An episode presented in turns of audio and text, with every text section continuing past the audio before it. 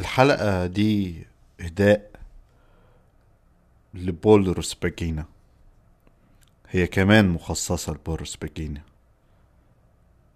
وقصة بول روسباجينا اللي هنتكلم عنها بتخلينا كمان نهدي الحلقة دي لكل المنفيين والمسجونين والسم الحكام الأفارقة. السم الحكام الأفارقة.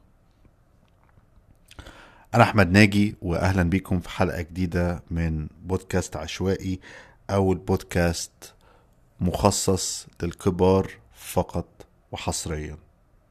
إذا كنت أقل من 18 إذا كنت أقل من 21 إذا كنت ما بتحبش سب الدين بنصحك تقفل البودكاست وما تكملش الحلقة. أما إذا ما كانش عندك مشكلة مع كل اللي فات. وإذا كنت مهتم تعرف مين بول روسباجينا فأهلا بيكم في حلقة جديدة من عشوائي مع أحمد ناجي.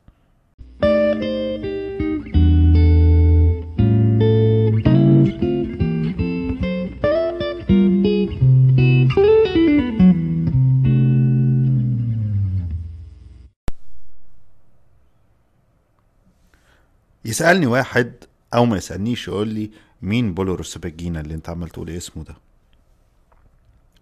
في بعضكم ممكن يفتكر فيلم قديم اتعمل من حوالي 15 سنة اسمه آه، هوتيل رواندا.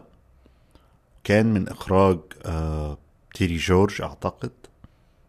آه تيري جورج.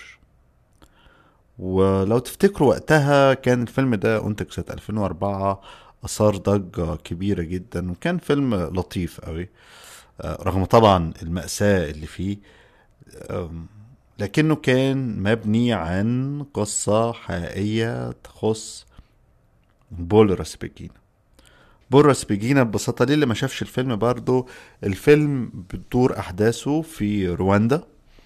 للجهلة اللي معانا اللي معرفوش فين رواندا. رواندا في وسط أفريقيا.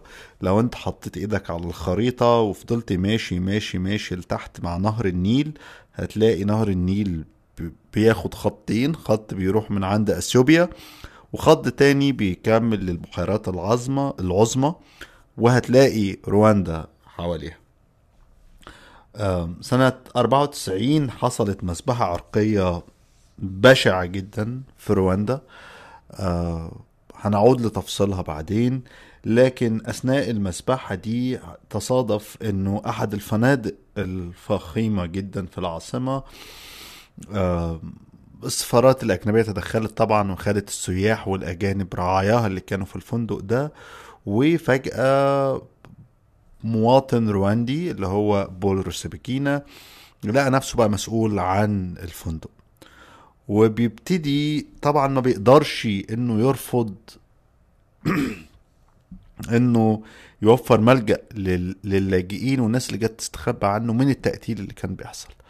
وقتها الهوتو اللي هم الجماعة الأغلبية في رواندا كانوا ماشيين يقتلوا يقتلوا في التوتسي اللي هم الأقلية العرقية التانية في رواندا.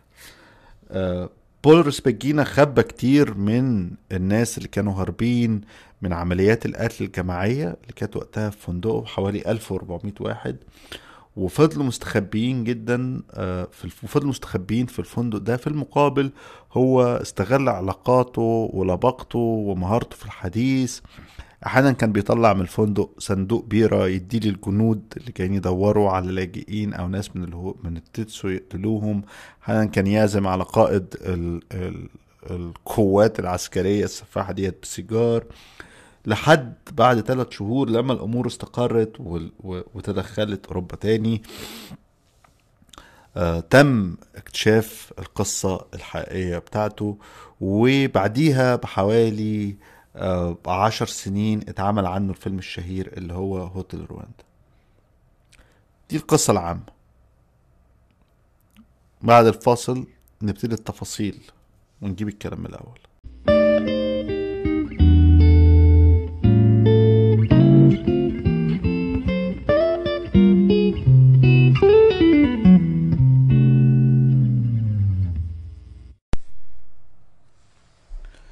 طيب نجيب الكلام من الأول.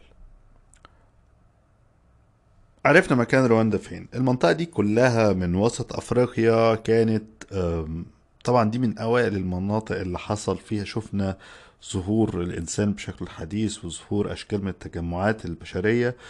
ومن حوالي ألف سنة ابتدى يستقر فيها مجموعة من ال- الرعاة اللي تحولوا بعد كده الحياة في نظام قبلي وبعد النظام القبلي تطور لعدد من الممالك الصغيرة والإقليمية في القرن التسعتاشر. والممالك دي كان فيها نوع من التمايز العرقي كده شوية من كذا قبيلة من كذا مرجعية. والحياة ماشية يعني في سلام وهدوء لحد طبعا ما جم ولاد الوسخة الملعونين في كل كتاب وفي كل زمان البلجيك.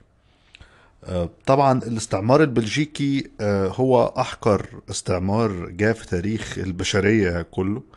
ويعني البلجيك دول آه، يعني ما فيش حاجة في بشاعات الملك ليوبولد ولا في بشاعات البلجيك. وفي الفترة دي من نهاية القرن 19 البلجيك كانوا داخلين على وسط آه، أفريقيا بالإبادة. يعني كان في تعذيب وسخرة وعبودية وتسميم.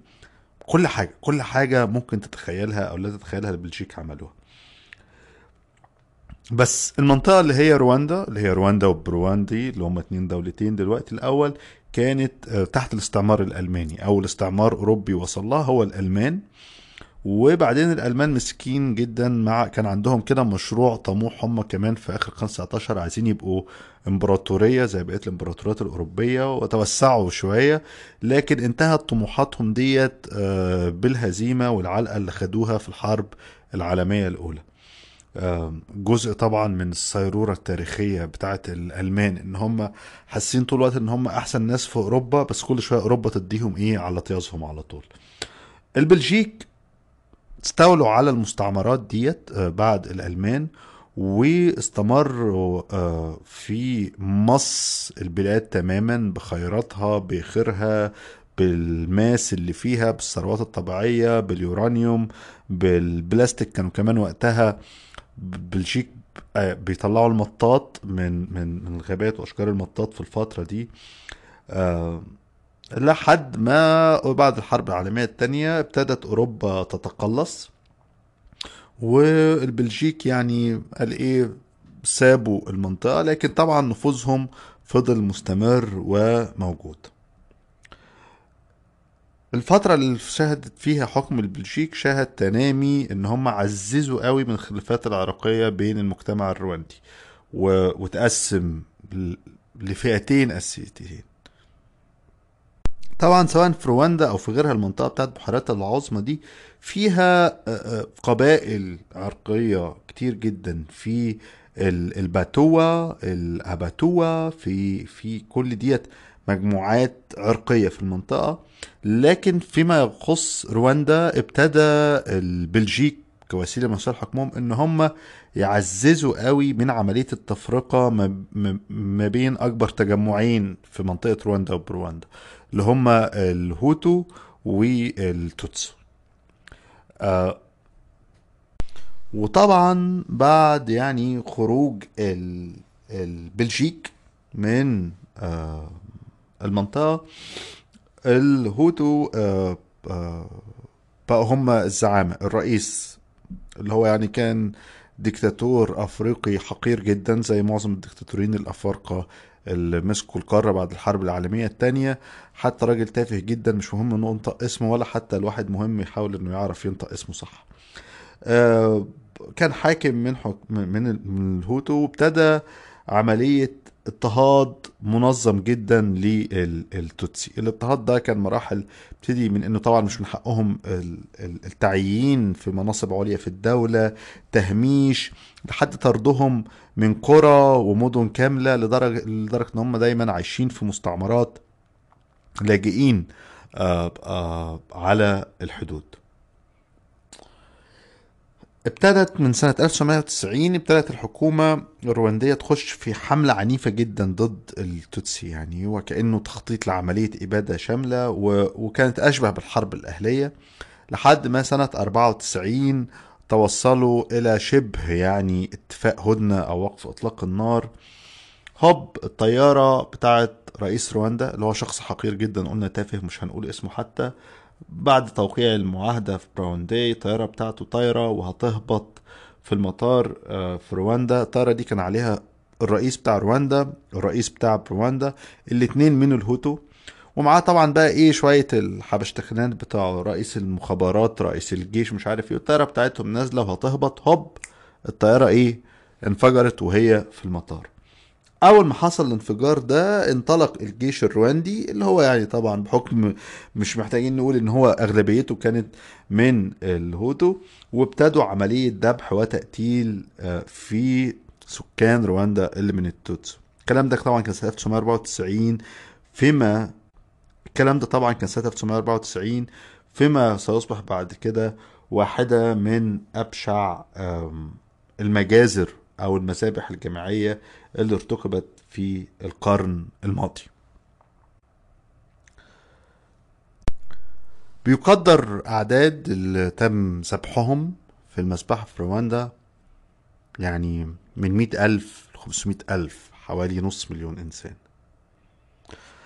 باستثناء حوالي 1400 اللي تمكنوا من نجو من النجاة بفضل بول روسبانجا بعد الحرب الأهلية وبعد المذابح العرقية غادر بول روسباجينا آه، رواندا وراح إلى بلجيكا استقر هناك وعاش حياة لأنه يعني راجل هو كان بيشتغل في فندق وصحاب الفندق كانوا بلجيك وعاش هناك لحد ما خد الجنسية وقضى حياته في الظلام تماما في بلجيكا مجرد سواق تاكسي زيه زي ملايين المهاجرين الأفارقة اللي عايشين وبيشتغلوا في بلجيكا.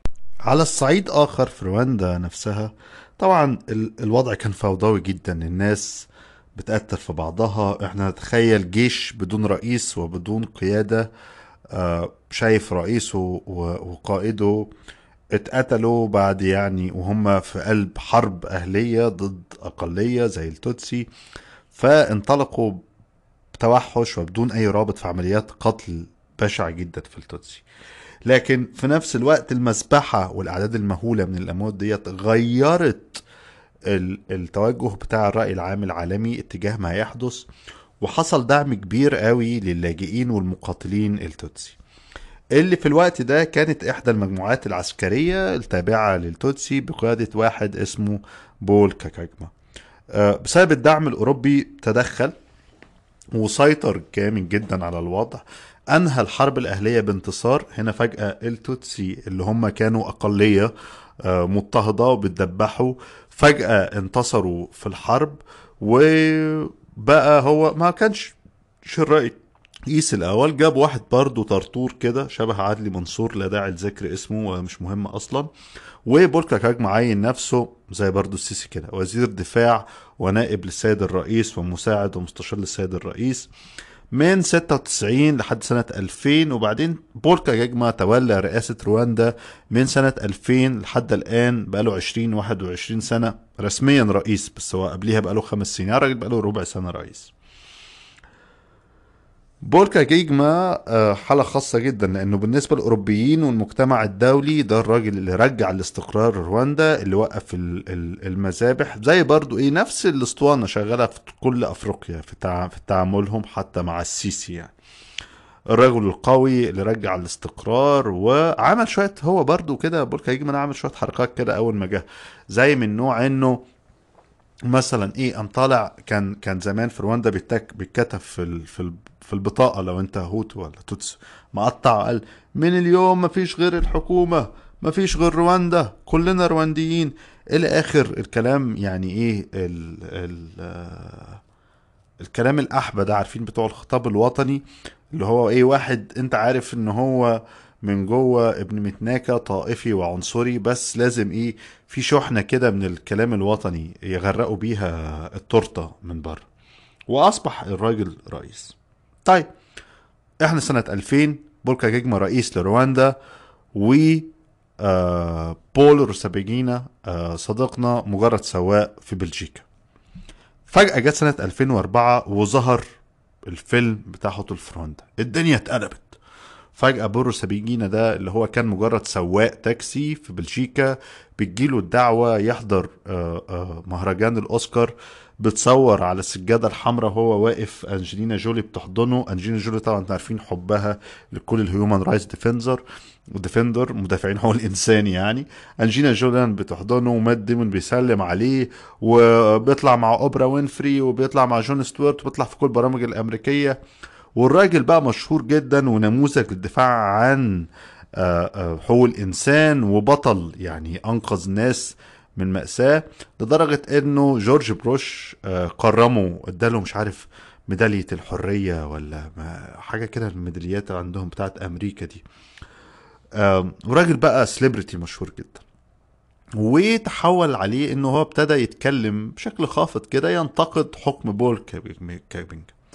إنه العملية الديمقراطية عملية شكلية إن هو بيقول إنه ما عادش فيه هوتو ولا توتسو بس ده غلط آه، ده مش حقيقي هو توتسو و... وإنه معظم المناصب القيادية في البلد بيزل بيتولاها التوتسو إنه في تفرقة واضطهاد آه، عنصري بيقع على الهوتو.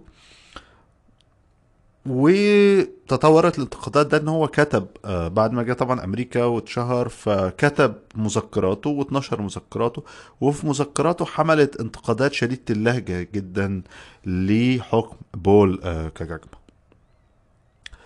بيرجع بلجيكا لكن هو بيفاجئ بعد ما بيرجع بلجيكا في يوم راجع بيته آه، بيبص لقى تم اقتحام بيته وسرقوا اللابتوب وأوراق شخصية وبهدلوا البيت جدا.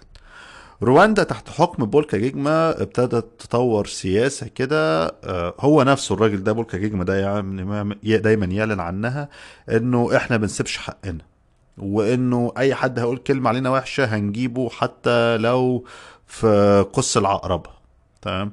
ومشهورة جدا آه، طوال فترة حكم بوركا ده إنه يعني إيه معارضين روانديين يبقوا ماشيين في الشارع في أوروبا عربية تدوسهم اللي بيختفوا اللي بيتقتلوا اللي بيتصفوا اللي بيقبضوا على أهاليهم ويذبحوهم أو يسجنوهم آه، في دهاليز مدى الحياة في رواندا.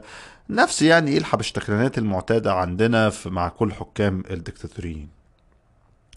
فبور سابينجا حس بالخطر حس آه، آه، إنه في خطر على وجوده في بلجيكا وإن بلجيكا مش قادرة توفر له الحماية المناسبة. فركب الطيارة ونقل إقامته من 2006 2008 وجا هنا واستقر في آه، تكساس واختار حتى اشترى بيت كده في gated community وقعد في في المدينة واستمر بقى بقى فعال أكتر في معارضته للرئيس اللي هو بول آه، كاجيجما. بقى يعني بيعمل حاجات فيديو بيكتب بيتكلم على تواصل مع اللاجئين والجماعات المعارضة السياسية لحكم آه، بول كجيجما لحد طبعا طبعا عارفين زي أي وضع من ده بيبقى فيه دايما إيه تداخل خطابات خطابات راكبة في بعضها إنه في جماعات معارضة سلمية في جماعات معارضة مسلحة في جماعات معارضة نصف مسلحة. أه الحكومة الرواندية طبعا أه بولكا جيجما ابتدى هو يرد على ادعاءات روسباجينا أه وظف كده مجموعة من الكتاب والصحفيين بعضهم من رواندا وبعضهم أوروبا ودفعوا لهم فلوس عشرات الالاف دولار علشان يكتبوا آه، سيرة ذاتية وكتب يهاجموا فيها بول روسبيجينا ويهاجموا فيها آه، حكايته آه، وعن ما حصل في المسبحة العرقية سنة 94 وفي الفندق في رواندا.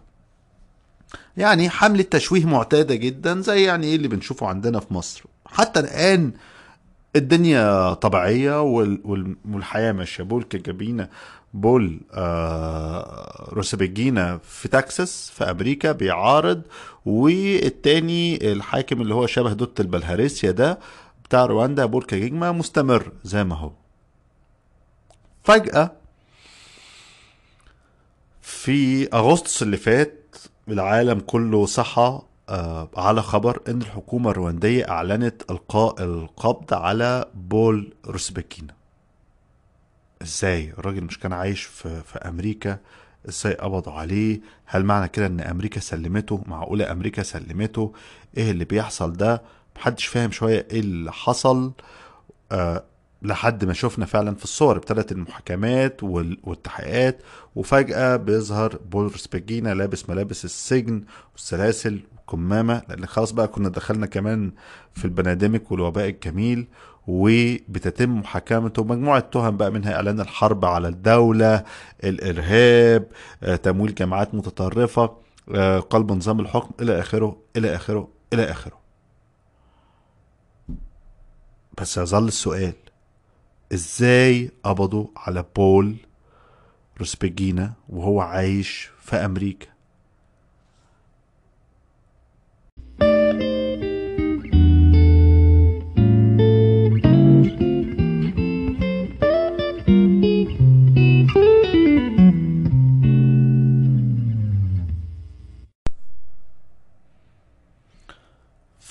من أغسطس السنة اللي فاتت 2020 لحد كام أسبوع فس ولغز القبض على بول روسابيجينا. كان لغز محدش عارف هم إزاي قبضوا عليه وإزاي جابوه وإزاي ظهر في المحكمة. لحد ما عبد اللطيف ظاهر ده صحفي آه، في نيويورك آه، تايمز مشهور جدا بتغطية أخبار غرب أفريقيا ووسط أفريقيا. وشخص أنا شخصيا يعني بتابع شغله اكتشفته من السنة اللي فاتت برضه في قصة تانية. آه، راح رواندا وتمكن من إنه دخل جوه السجن. يعني طبعا هو مش داخل تسلل هم وافقوا ان هو يخش وقابل بول روسباجينا وهناك في السجن بول روسباجينا حكى له إزاي تم القبض عليه. القصة باختصار إنه تم دعوته من قبل صديق لم يسمى هذا الصديق ومعارض في الخارج لمؤتمر للمعارضة في بروندي. ركب الطيارة من أمريكا من تكساس وسافر دبي. وهناك في دبي آه، تواصل مع الصديق ده وقال له لا لا أنت مهم وكبير عننا وإزاي تسافر في طيارة عامة؟ أدي طيارة خاصة هتيجي تاخدك من دبي وتسافر في الطيارة الخاصة من من دبي لبروندي. وهناك بقى عاملين إحنا إيه قاعدة حلوة كده ومؤتمر للمعارضة آه، في الخارج. ركب بول رسبيجين الطيارة من دبي وطار وبيبص فجأة هوب لا إيه؟ لا الطيارة بتهبط في بدل ما تهبط في لا الطيارة بدل ما تهبط في آه، بروندي بتهبط في مطار كيجالي العاصمة الرواندية قبضوا عليه عبد اللطيف الظاهر آه، صحفي نيويورك تايمز بيحكي إنه بعد مقابلته مع بول آه، روسباجينا راح آه، تم دعوته لاجتماع مقابلة تاني مع رئيس المخابرات الرواندية ووزير الدفاع. وزير الدفاع ابتدى يعني إيه يقول الموقف القانوني إنه ده راجل والله متهم باتهامات كذا وكذا وكذا وكذا وبيخضع لمحاكمة عادلة ومش عارف إيه وآخره. لكن لفت نظر عبد اللطيف الظاهر صحفي نيويورك تايمز لما دخل الاجتماع ده مع شوية السفاحين دول إنه مدير المخابرات كان قاعد مبتسم ابتسامة عريضة وسعيد سعادة غير عادية. فلما ابتدى يتكلم قال له قال له كده حرفيا قال له it was clean operation يعني إنها كانت عملية نظيفة جدا. إحنا ما عملناش أي حاجة لا خطفنا الراجل ولا كلمناه ولا ضحكنا عليه. هو عليه قضايا وفجأة الطيارة بتاعته هبطت في رواندا قبضنا عليه حاكمناه طبعا ما فيش داعي نقول يعني إيه تكملة الأسطوانة المعتادة إنه يعني مع بدء محاكمة بول رسبجينا ابتدت الانتقادات البرلمان الأوروبي طلع بيان احتجاجي أمريكا بتطالب بإطلاق سراحه أه، حتى جوه رواندا يعني رغم إنه في حملة تشويق خطيرة جدا آه، للراجل ولدوره. لكن حتى جوه رواندا في معار... في جزء كبير من المعارضة شايفين إن المحاكمة دي مهزلة وتمثيل و... و...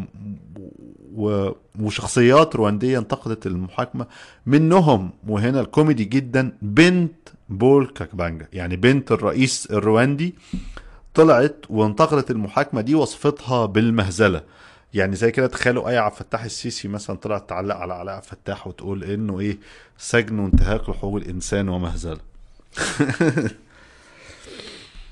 طبعا في مجموعة دروس مستفادة وغير مستفادة من القصة دي. أول درس مستفاد إنه لو أنت معارض سياسي أو لو أنت في المنفى ما تركبش طيارات خاصة بتاعت حد تاني إلا لو أنت ربنا كرمك وبقيت غني وبقى عندك طيارة خاصة أو إلا لو أنت خالد يوسف. متجوز واحدة عندها طيارات خاصة. الدرس الثاني إنه أينما كنتم وأينما سنكون آه، فالإحباط هيوصلك تحت الباط. يعني أنا عايز أقول إنه أنا أنا أنا عرفت خبر القبض على بورس بيجينا متأخر جدا غالبا في ديسمبر يعني كان بعد ثلاث شهور مما اتقبض عليه. آه وكنت مستغرب. يعني يعني مندهش جدا ومش فاهم إزاي قبضوا عليه وهو في تكساس. وقلقان وعندي نسيت القصة لحد بقى عبد اللطيف الظاهر نشر قصته ده في نيويورك تايمز وسمعتها في بودكاست بتاع نيويورك تايمز. آه واتفزعت الحقيقة. آه لأنه يمكن لأنه أنا زي مئات الآلاف وربما ملايين سواء مصريين أو عرب أو من أفريقيا في نفس الموقف اللي هو انت في المنفى آه ما معكش ورق آه. وبتتعرض لضغوط لضغوط مباشرة أو غير مباشرة يعني الناس فاكرة إنه اللي بره بيعيش بحرية ويتكلم بحرية الح... ده غير صحيح يعني إحنا إحنا شايفين في مصر إزاي الحكومة بتقبض على عائلات زي عائلات محمد سلطان أو شريف منصور لمجرد إن هم في أمريكا وإن هم بيعارضوا سياسات آه، النظام. وأي حد معرض لده يعني أنت ممكن تبقى فاكر نفسك بره وحر عادي جدا يقبضوا على أخوك وأمك وأبوك ويرموهم في السجون ويمنعوا عنهم الأدوية ويسيبوهم يعفنوا زي الكلاب في السجون لحد ما يموتوا. وأنت تعيش طبعا مع أشباح الذنب والماضي. وسؤال آه، هو كل ده كان ليه؟ كل ده كان ليه؟ تترتتا. تصبحوا على خير. ونتقابل في حلقة جديدة من بودكاست عشوائي. شكرا لكم لو كملتوا يعني الحلقة المزعجة دي للآخر. باي باي.